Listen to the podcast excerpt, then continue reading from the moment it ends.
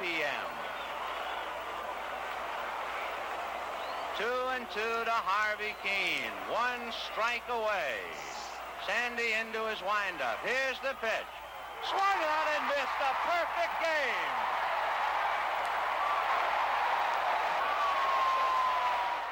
One ball and no strikes. Aaron waiting. The outfield deep and straight away. Fastball is a high drive into deep left center field. Buckner goes back to the fence. It is gone. What a marvelous moment for baseball. What a marvelous moment for Atlanta and the state of Georgia. What a marvelous moment for the country and the world. A black man is getting a standing ovation in the Deep South for breaking a record of an all-time baseball idol. And it is a great moment for all of us, and particularly for Henry Aaron. 3-2 to Mookie Wilson. Little roller up along first, behind the bag, it gets through Buckner, here comes Knight, and the Mets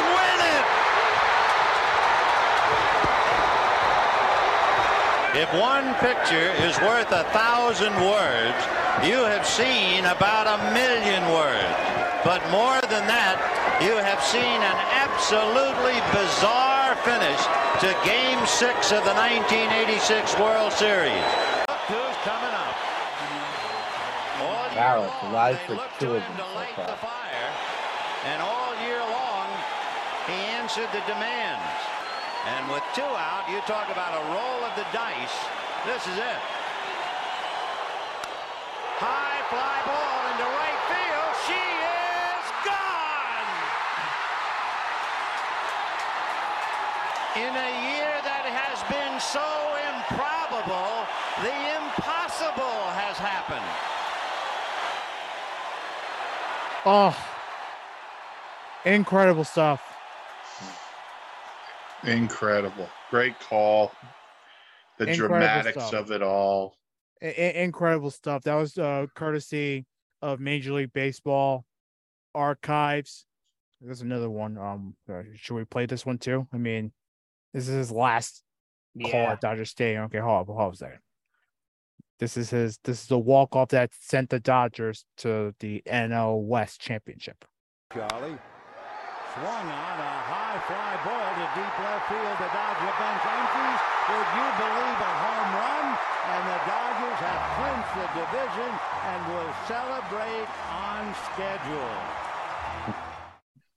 Oh, courtesy of Sportsnet LA. Oh, Vin Scully.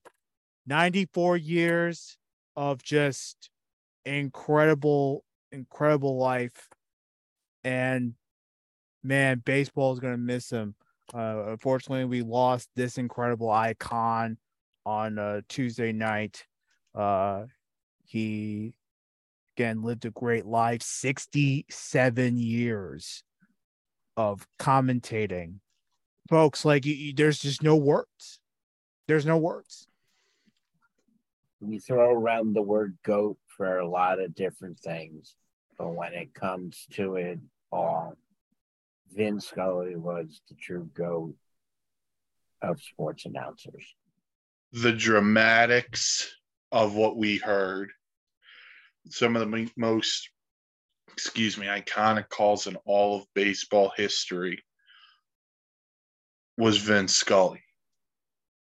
And I was having this conversation earlier with my mom, and I worded it like this, because when the Dodgers were on the MLB Network, or you'd get the Dodger broadcast because of Vin Scully, and he didn't have a color analyst for his later years. He did it solo.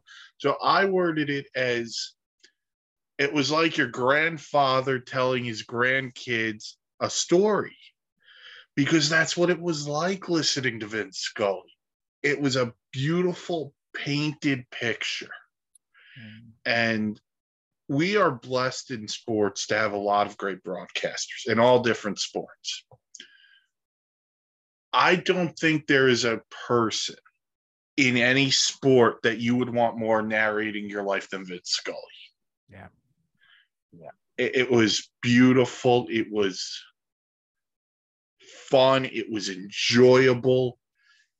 He is the Dodgers. He is the Dodgers. You could say the first thing that comes to mind when you think of the Dodgers, you can go through them all. Jackie Robinson, Sandy Koufax, Don Drysdale. The list goes on and on and on and on and on.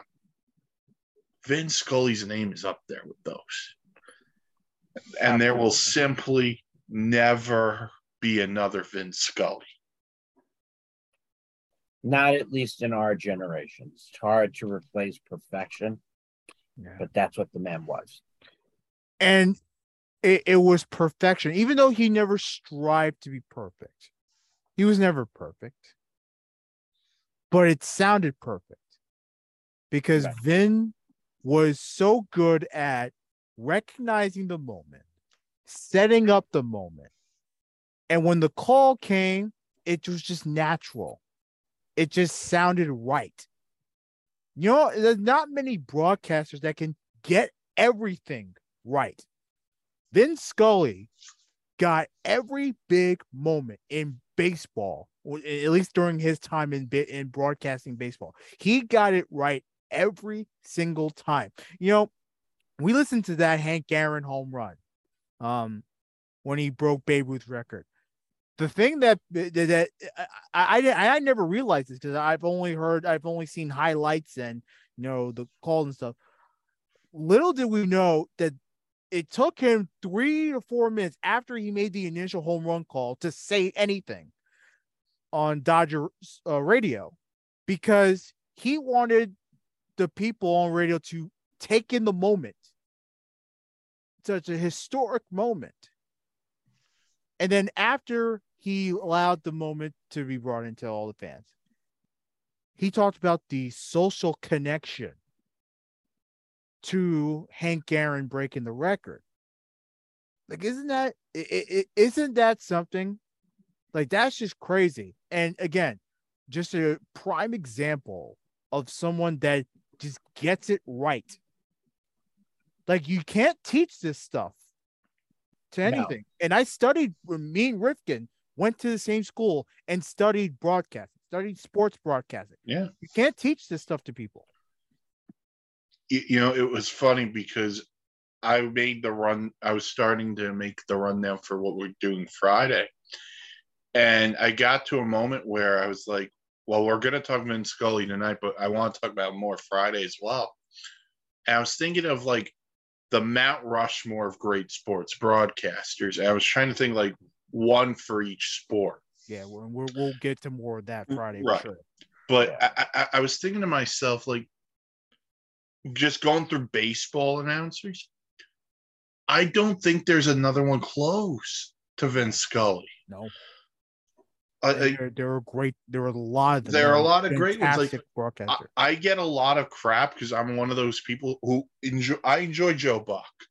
I know there are people out there who don't, but as Mark gives me a weird look, he's hit or miss for me. But you know, but we get to grow up with that in our generation, and we get, for Mark and I, Gary Cohen, I think is really good, great at what he does. But Don Orsillo for the Padres is really good, but no one will ever be Vin Scully. And if you had the pleasure of listening to Vin Scully, it was wonderful. If you haven't, you could do what you know what? If you haven't, YouTube him, because Vin Scully, for me, he is the greatest baseball announcer. I don't know. I haven't done a sports ranking of announcers, but he is definitely the GOAT in baseball announcers. And condolences to his family, and condolences definitely to the Los Angeles Dodgers. He was a broadcaster when they were still in Brooklyn. Yep. Yeah, of course, he replaced another late great broadcaster in Red Barber, who discovered him. Yes. You know, like, imagine if it was another person bringing the tape instead of Vin Scully, like what we would have missed out on.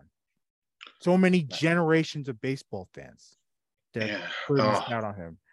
I mean, so lucky. We are so lucky to be baseball fans and having to experience that, even if it's in the short part of our lives. Like, you know, I've only been live for almost 30 years. The fact that I get to experience that for a short portion of my life, something, a career that lasted almost 7 decades. Yeah. Incredible stuff. Yeah. Well, baseball's going to miss him big time. If only he did one video game. I'm trying to remember the video game, but he never did the show games. Right. But I know he did do a video game. I'll look it up at some point and report it back. It was, I think I played. It was like it was 989. Like, yes. That was the company that created I played it on GameCube, I think. GameCube or PlayStation, whatever. Yeah, I had it on PlayStation, but there will never be another Vin Scully. Yeah, no, it's incredible stuff. I just, you know, people have been giving out tributes and stories all day. The most famous story, and he posted this on Twitter, I don't know if you caught this, of his favorite home run to call. I did, because Gary Cohen had brought this up last night on SNY, but go ahead, Dave. It had nothing to do with any of the calls that we listened to.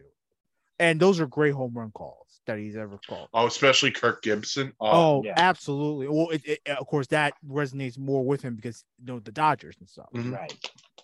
Even though that was for NBC National.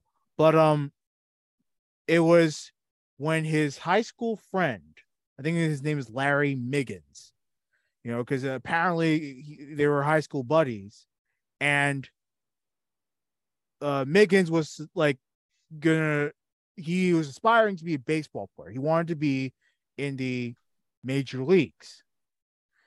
So when the moment came that Larry Miggins came up to bat and he hit his, and of course Vin Scully's broadcasting, you know, for baseball at the time he started and stuff. When the moment came and he hit his first ever home run, Vin Scully was on the call, and he got very emotional because he knew this guy since high school, and he homered, and he got to call that. That was his favorite, and it's little stories like that that it's really more. That's how you know it's more than just a game. Yeah, there's a human element to everything. Yeah. Rest in peace, Vin. Again, condolences to his family and the Dodgers. Yeah, I mean, he leaves behind a big time baseball family. A big time legacy that'll never ever be touched. For sure. Yeah. Now that I only want to say we got that out of the way, because we could continue on Vin Scully all night. I mean, why not? We could. He's incredible. He is. Welcome into Batter Up, part of the Sports Insanity podcast on the Sports Insanity Network. I'm Mike Griffin, joined by Danny Boy Reginald Dan Rines and Mark Halpern. Gentlemen, I'd like to say how are you or something here, but we got off to a flying start here with Vin Scully. It's a nice way to open the show. It really is. 94 years young. Yep. And didn't stop him. And I think 67 years in total he worked for the Dodgers. I mean, yeah. I mean, he did 67 years of broadcasting, I think, total. You know, I mean, obviously there's times before that. You know, he was doing stuff for CBS and, you know, Fordham and all that stuff. But yeah, in baseball, definitely 67 years. Yeah, the legend of Vin Scully. There will not be another one. But on to other baseball topics. I want to say happier baseball topics.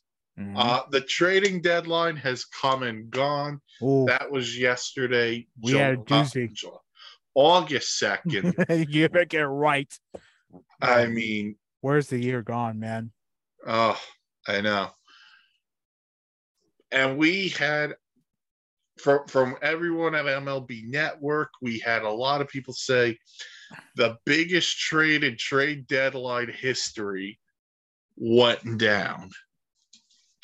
The Washington Nationals traded Juan Soto and Josh Bell to the San Diego Padres for shortstop C.J. Abrams, left-handed pitcher Mackenzie Gore, both of which who have been on the Padres roster this year, but they are still prospects. Multiple other prospects, including one named James Wood, who I've been calling James Woods, and Luke Voit was added to this deal. There are other prospects involved, but Juan Soto from the Nats to the Padres. I do want to tie this in with something in a little bit, but Dan, you're down in DC. What's the reaction to Juan Soto? Let me phrase it. Juan Soto taking flight to San Diego. It was sad, but it needed to be done.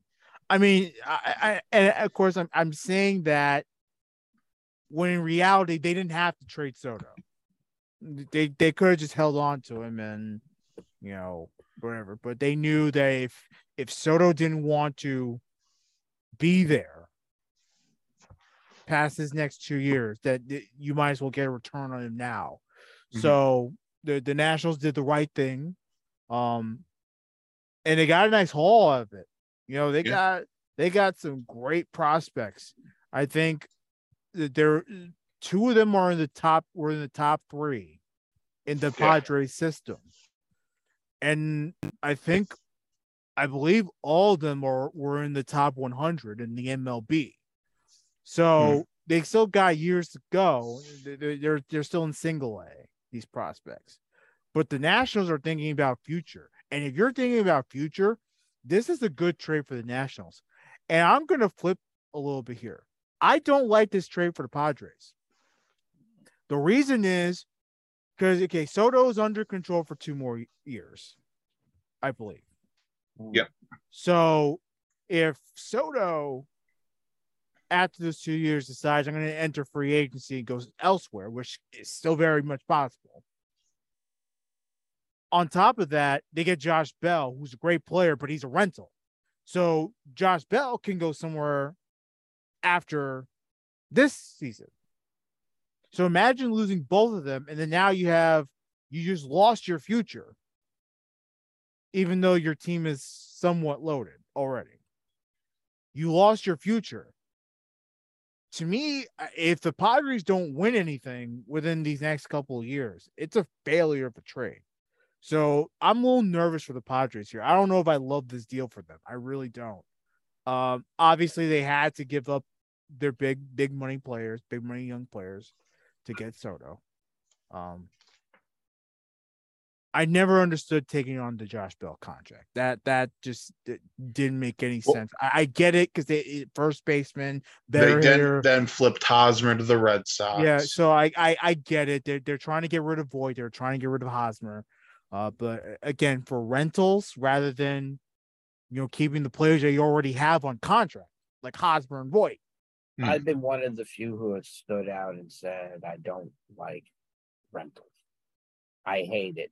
Because I take it back to the Javi Baez coming to the Mets last year. It didn't do them any good except increase attendance a little bit. Yeah. When you're looking at the trade that was made today, we've been on Soto Watch, as our good esteemed pal Mike Griffin has put us on all the last week. I'm kind of surprised that the Padres, after seeing that the Mets were balking, that the Yankees were balking, pretty much any team, the Cardinals, anybody, was all saying no. The Padres are in the mindset is they're going to get Fernando Tatis back possibly by September. They're holding their own right now, and they did very good by Joe Musgrove by giving him a nice 5-year extension. Yeah, they're holding their own. I mean, if they could get Tatis back by September, and he's good to go by the playoffs, the Padres became a very dangerous team entering into the playoffs. So that's how I see that breaking down. I don't like the idea of Soto basically being on a 2-year rental. He's not going to sign an extension there because he has made his whereabouts where he wants to go very clear. It's going to be the Yankees or it's going to be the Mets. That's where he will be after he's done with his little Padres thing. Well, I'll say this. Insiders have said they'll start extension talks after the season. We'll see where that goes. But with the money Tatis makes, with the money Machado makes, they just gave Musgrove $100 million, as Mark said. I don't know where all that comes from. But yeah, I mean, the Padres, they have the money. Also, again, they're still paying Hosmer, even though they traded him. Yeah, right. and that's another thing. Like, if they're taking the bulk of that Eric Hosmer contract that Boston's like, oh, we get this guy for basically for free, you know, except for I think, but yeah. I think it's like the rest of this season that I think Boston may have to take on some. Right, in the next 2 or 3 years, where I think it's like $39 million. Yeah, total that the Padres are taking off for sure. Yeah. So then you have money that you're paying for players that's not going to play for you. On top of the Musgrove, on top of Machado, on top of Tatis, now you're going to want to pay Soto. Soto's not like how confident is that? It's not a confident thing because. You have to look at, like Mike just said, you got Machado, Musgrove, Tatis, all on a payroll. And if you want to compare that quickly, that's the Yankees paying Judge, et cetera, et cetera, et cetera. The Mets going to have to pay Alonso, which he's going to get whatever he wants. You're right. So they're trying to do what these big market teams and trying to win now because you win the World Series now. Your team can be fleeced and you can start over. And I can name a few teams who have done that in the past 20 years. The Diamondbacks. Exactly. And 0-1. Exactly. So, I just don't know where the 500, because he's going to get $500 million. I don't know where the Padres unless they find someone to take Machado on, or but why would they do that? Right. That's what that's the only thing I can think of. The other part for me, and we kind of had this talk, or I kind of had this thought because I was watching the MLB Network yesterday. Remember last year, and they thought they had Scherzer and the deal, and then that fell through and he went to the Dodgers. I wonder if that slid into their minds and they said, you know what? Well, yeah. We want this guy. We're not going to let what happened last year happen again. Yeah. This is how it's going to go down. We're going to get our guy. Well, I think they had a feeling that the Dodgers were going to offer them something better. I think the Dodgers were waiting to see if the trade would going to be fall through. And let's be honest, it almost fall through because Hosmer, whether Hosmer was in the deal or not to Washington, didn't matter. Like, you know, Soto was going to be traded. But imagine if that deal fell through. The Dodgers, they're sweeping in immediately. I mean, I know everyone's going to say the Nationals would have taken prospects back. There's two players I would have won from the Dodgers right now. I would have won Dustin May if I'm the Nationals. And I know he's had a terrible year. I would have taken a chance on Cody Bellinger finally figuring it out. I mean, in a new setting, I mean, there's not going to be pressure on him. Fair enough. Yeah, in DC, but that I just think there's too much talent there not to do it. But you know, but we'll see what happens. But the Dodgers weren't as active, but the Padres made that move. The Padres also added Josh Hader from the Brewers. Mm-hmm. Well, that's another sweet topping to the ice cream sundae. I mean, I it was Taylor Rogers and some prospects for Hader. I just don't get from the Brewers' standpoint. I think the Brewers' standpoint is the fact that I don't think they thought that they're going to be able to keep Hader past this year because this was it for him. So, like a lot of other teams, you trade them and you get what you can get. In this case, they got a nice little overhaul of prospects and a basic flip-flop of closers. Yeah. So is the guy from San Diego, Josh Hader? No, but he'll do for this year. Yeah. Different arm angle. The Brewers can pitch. That's the one thing about them. But outside of that, Dan, let's talk a little bit about the Yankees because they made one move that I question a little bit, and that's Jordan Montgomery to the Cardinals for Harrison Bader. And I love Harrison Bader. Yeah. He's a great defensive center fielder. Yeah, no, Bader's good. I'm just wondering, I kind of get it, though, after really thinking about it, because, the Yankees don't win a lot of games with Jordan Montgomery on the mound. And he's a workhorse. Like, I love Jordan Montgomery when he pitches.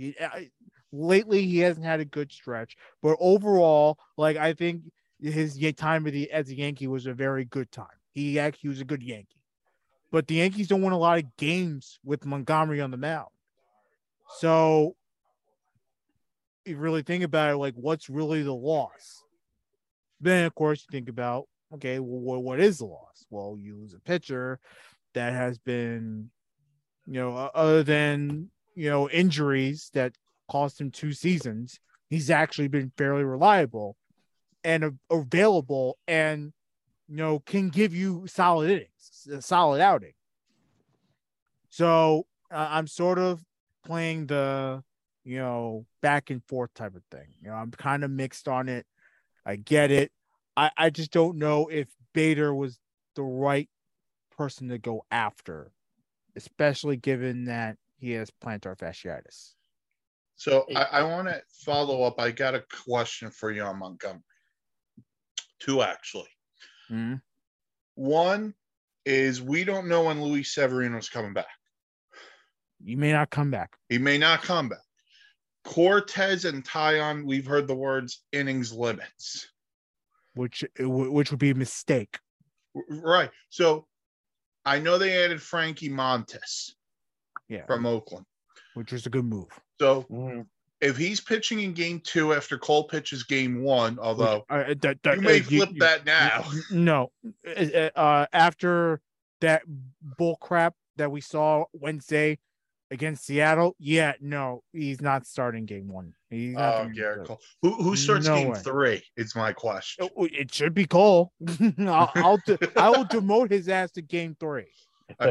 The other question I have is Montgomery pitched in the Subway Series last week. By the way, if you want, listen to last week's episode of Batter Up. Fast forward to the end when Marte walks it off. There's a great soliloquy by me. It was very, very good. Jordan Montgomery gets pulled and he kind of turns to Boone when he's coming out and he goes, why? And I wondered if that has a ripple effect and that's part of the reason Montgomery got out. I don't know if that, I mean, Montgomery, like I said, he works hard. Yeah. And once again, and Boone, that's another thing with Boone that I just can't understand, which is why he needs to be fired.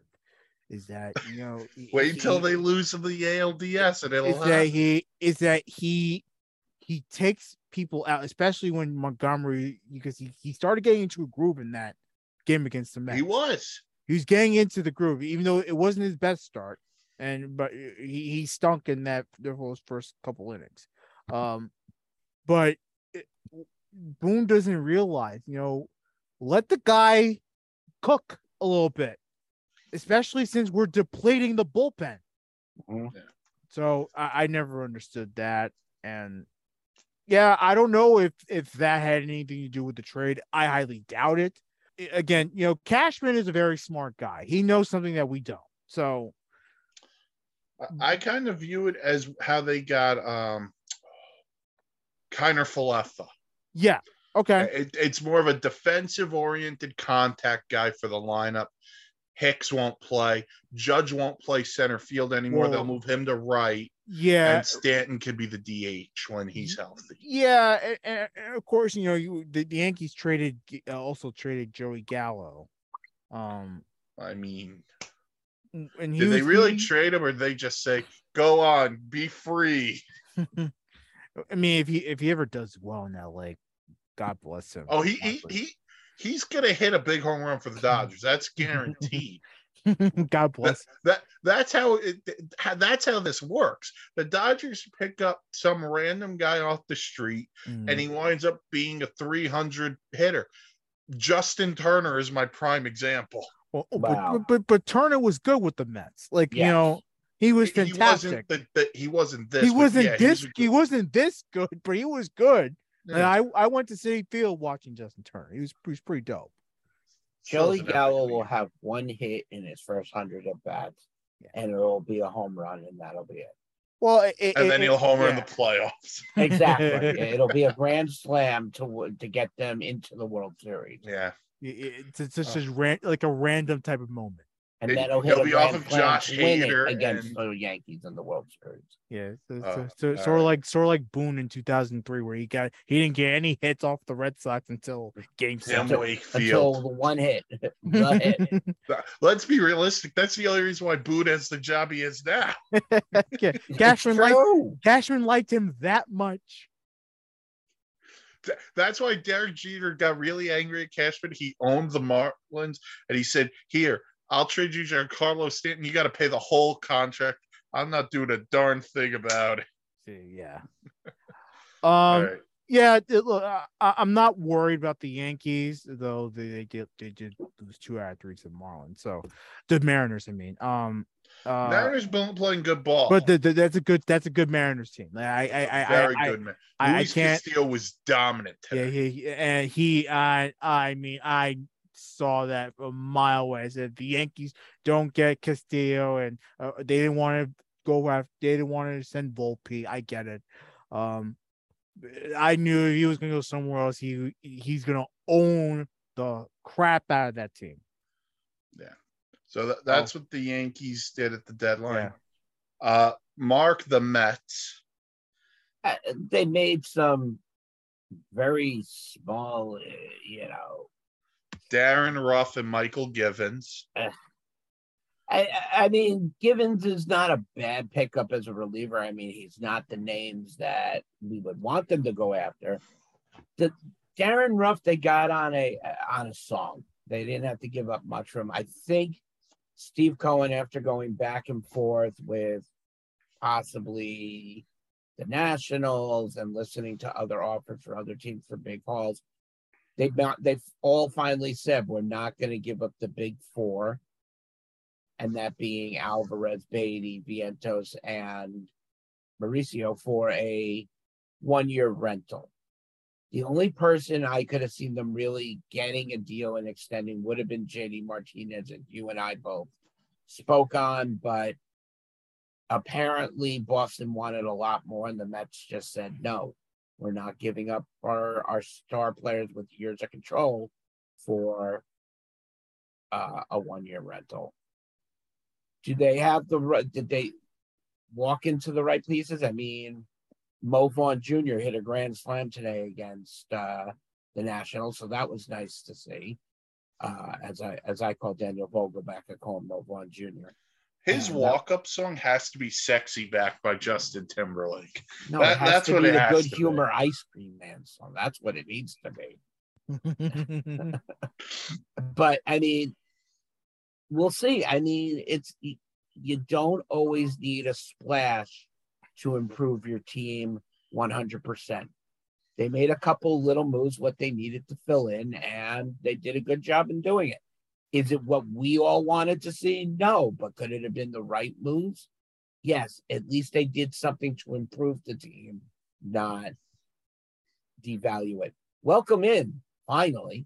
Oh, Lawrence Patchman Lang in the building. Sorry, dinner with family. Sometimes family comes first. Absolutely. All right. First. You know what? I'm going to jump back to something we talked about earlier. How you feeling, Juan Solo? It hurts deep down in my heart that, he's on another team, but there's a few saving graces to this. He's not on the Dodgers. That's true. I would have accepted him being on the Mets, but he's not on the Yankees either.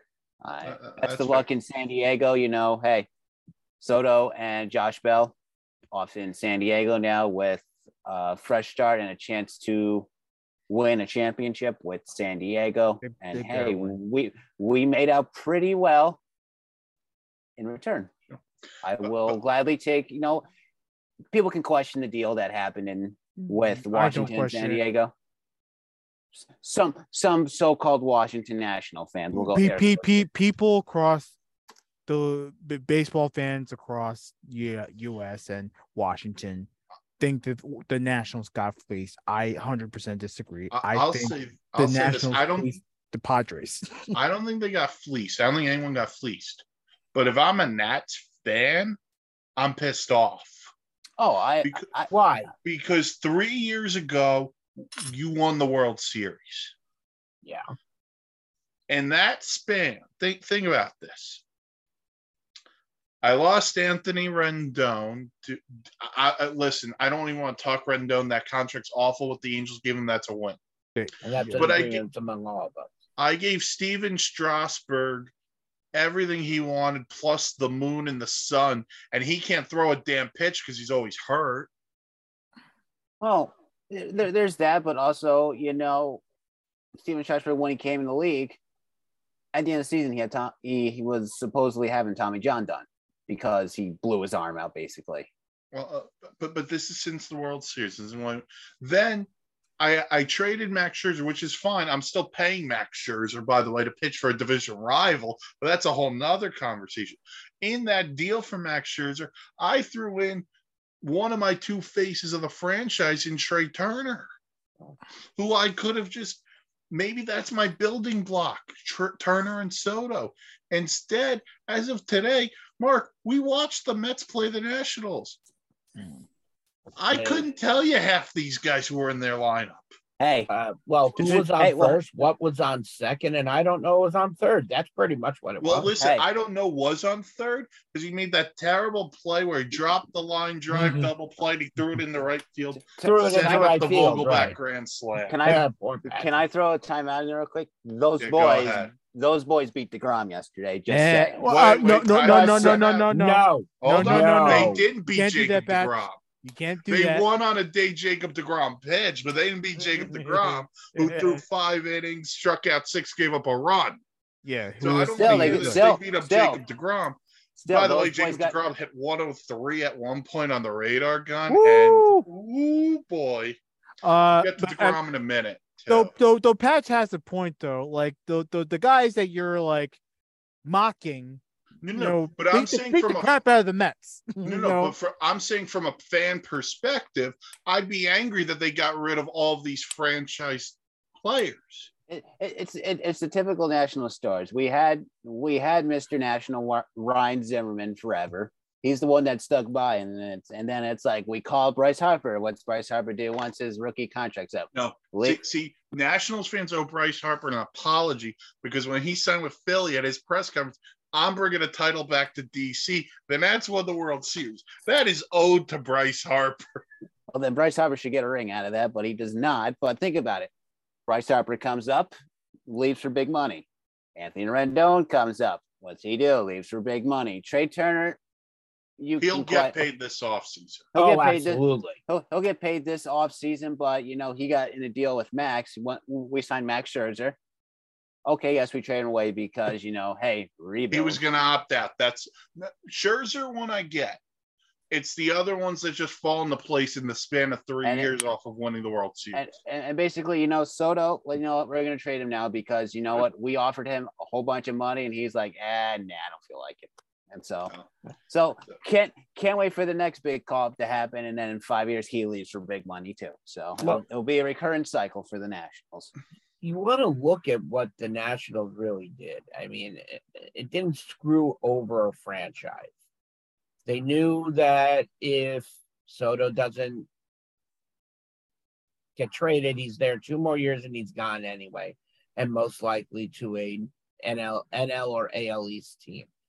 Getting what they got for him, you got to kind of applaud it right now. This is not a poo-poo moment. I'm just saying, fan perspective, I'd be a little ticked off at my organization. But you want to know what? If I am a Nationals fan, which I am not, thank God, I see this as, hey, look, we have a guy who possibly is not going to give it all and whatever and not give a shit. We now got 5 brand new players to turn into that position. Right, it's Moneyball all over again, no matter which way you want to look at it. And we'll see. I hope Juan Soto has an amazing year in San Diego this year and next year. Whether he'll win a ring there, I don't know. But we'll wait and see. I'll just root against him whenever he plays the Mets. So that's exactly pretty much the same thing I do. Like I do now, but back to where we were, which we were on the Mets, Mark. I think the one thing I want to say regret. I think they're. I wrote about this. You can check it out on the website www.thesportsinsanitynetwork.com. They're banking on these guys who are hurt to get healthy. The bullpen arms of McGill's going to go to the bullpen. Trevor May returned today. They're banking Drew Smith eventually will be back. They're banging on those guys. They're banging on James McCann to hit when he comes back. And it's, to me, it's not sexy. Look, you're right. The sexy move doesn't always pan out. Javi Baez last year. But I think at the end of the day, if you felt like there was a fit for someone, whether it's J.D. Martinez, Wilson Contreras, Pamela Anderson from her Baywatch days, if there was a fit there, you have to do whatever it takes to get that fit because you're in first place. These guys have done enough to say, what's the piece to get us over the finish line? As we came out of the All-Star break, the Mets were only a half game up on the Braves. Thank you for the Yankees dropping two and giving us that nice two-game extra lead to help us against the Braves. Now that's up to a three-game lead. Is that going to hold long? I don't know. I can't predict the future. What I can say is in the Steve Cohen era compared to the Fred Wilpon era, you can see the difference. There is a difference, 100%. Fred Wilpon would have traded all four of them without thinking twice, even against the advice of Alderson and whatever. They would have traded all four of them. Steve Cohen knows what he has with Alvarez, Beatty, Vientos. I mean, you know, he knows Fred Wilpon would have signed Bobby Bonilla back to play. Come on. Like we know what was going on, but and think about that. He should play first base on that day every year. I think that should be fair enough. If that happened, his contract would be through 2100. But I just, you know how strongly against I was trading any of the big three. I do. And trading Mauricio, I could see that being done, but we did what we had to do. But we can move on. All right, one other trade deadline news, and then we'll get into series stuff very quickly. Big series for the weekend. The Angels did not trade Shohei Ohtani, according to John Heyman. They were at least listening. I know the Yankees made an offer. The Mets had talked about it. I don't know how close anyone got. Quick PSA, and then we'll jump in. Dear Los Angeles Angels of Anaheim people, you trade Shohei Ohtani in the offseason. That's it. Mainly, you were never going to deal him at the deadline because it was too soon. You do it in the offseason. You get more teams involved because you have to build a franchise, not just two players. PSA over. Go back to watching Joseph Gordon-Levitt in Angels in the Outfield or go back and watch 2002 reruns of the World Series. I just don't know if Shohei Ohtani, with his current position right now with the Angels, I just don't know if it's going to work elsewhere. I just don't see it happen. And it stinks because him being a two-way player is just amazing. It's one of the most amazing accomplishments we've ever seen in baseball. But I just don't know if it works. So I'll throw a question out there. Do we see another situation like Tanaka where he just does a 10-year and then just dips back to Japan? No, I think there's a team in Major League Baseball who would sign him. Yeah, I think so. If they sign him to a two-way deal, which is very possible because he's a two-way player, then fine. I just don't know in the long run if it works. Right. No. We got to move quickly. We got some big series this weekend. The big one, let's just start it. The Padres travel to LA to play the Dodgers, and this is going to be so much fun. This new Padres team versus the big bad Dodgers. I'm all in. I'm excited for this one in LA. Padres all the way on this one for me. Oh, okay. All right. I think this weekend, given the news of Vin Scully with the Dodgers, I just don't know. They'll probably continue to play baseball because that's what professional athletes do. But it's been a heavy week for them. So I think they may slip up a couple of games, and the Padres are just going to take advantage of their new pep in their step.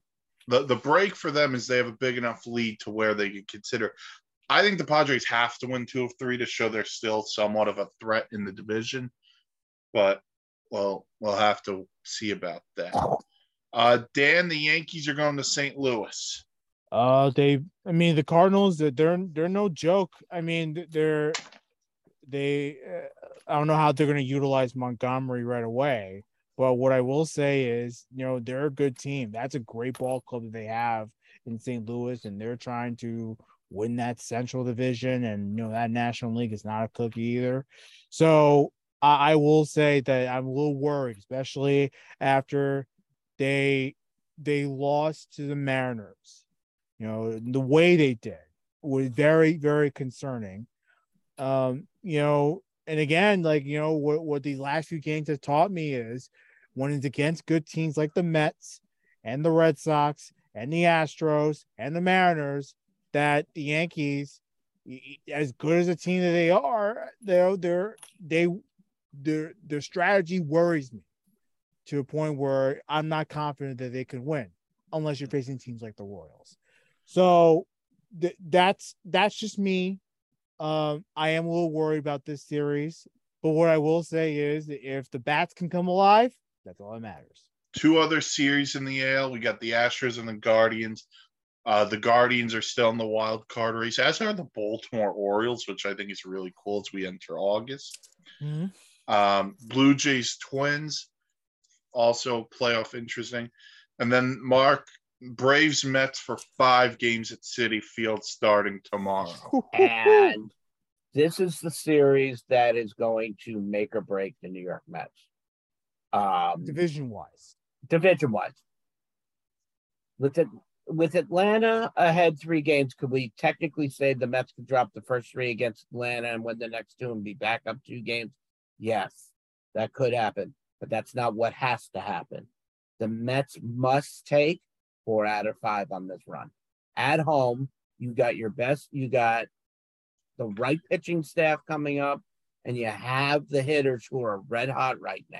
They have to take full advantage. Yeah, for the Mets, it'll be Carrasco Thursday, Walker Friday, Scherzer and David Peterson both on Saturday. That's a doubleheader. And Jacob deGrom on Sunday. The Braves are going with Kyle Wright, Ian Anderson, Jake Odorizzi, who they got at the trading deadline. Right. I forgot the other guy. Max Fried will start Saturday, and Sunday will be Spencer Strider and that glorious mustache. But better than Nestor Cortez. Yeah, fun series in the NL East. We're getting close. We got great races throughout baseball as we head into the dog days of August, and then we hit the stretch run into September. And we really hope you keep listening to this because we're going to give you everything at once every week. But we're Dan Ryans, Mark Halpern, Lawrence Lang. I'm Mike Griffin. You've been listening to Batter Up, part of the Sports Insanity podcast on the Sports Insanity Network. Check out this podcast and all other network podcasts at Anchor and wherever you get your podcasts. Check out the website, www.thesportsinsanitynetwork.com. You can find us on Facebook, Twitter, and you can go to www.onlyfans.com/NathanMoser for some other content you may or may not want to see. That's up to you. But until next time, everyone, I'm Mike Griffin. Have a good night and namaste. Say goodnight to your mama because your mama loves you. Hey, Pat, just 1 second. Vin Scully. Go of PA announcers and announcers all around the world. You have to have them in a conversation for greatest of all time, if not the greatest of all time. It's a great loss for the sports world. And a little fun fact I learned when going through my Facebook feed, a good friend of me and Mark's, Josh Carey, his father is the great Harry Carey, Cubs former PA announcer way back in the day. And when Harry Carey passed away, Vin Scully sent a fantastic letter to the Carey family that our good friend, me and Mark, Josh, displays at his house. So that's awesome. Vin Scully is dearly going to be missed in the sports world. And rest easy, man. And hopefully you're calling some great baseball up there with all the greats that are up there in the great beyond. Well said, Patchman. What's going on, everyone? Lawrence, Patchman Lang here, president of the Sports Insanity Network, just reminding you to go to our website, www.thesportsinsanitynetwork, where you can read everyone's blogs here on the network and also find about the history of the Sports Insanity Network.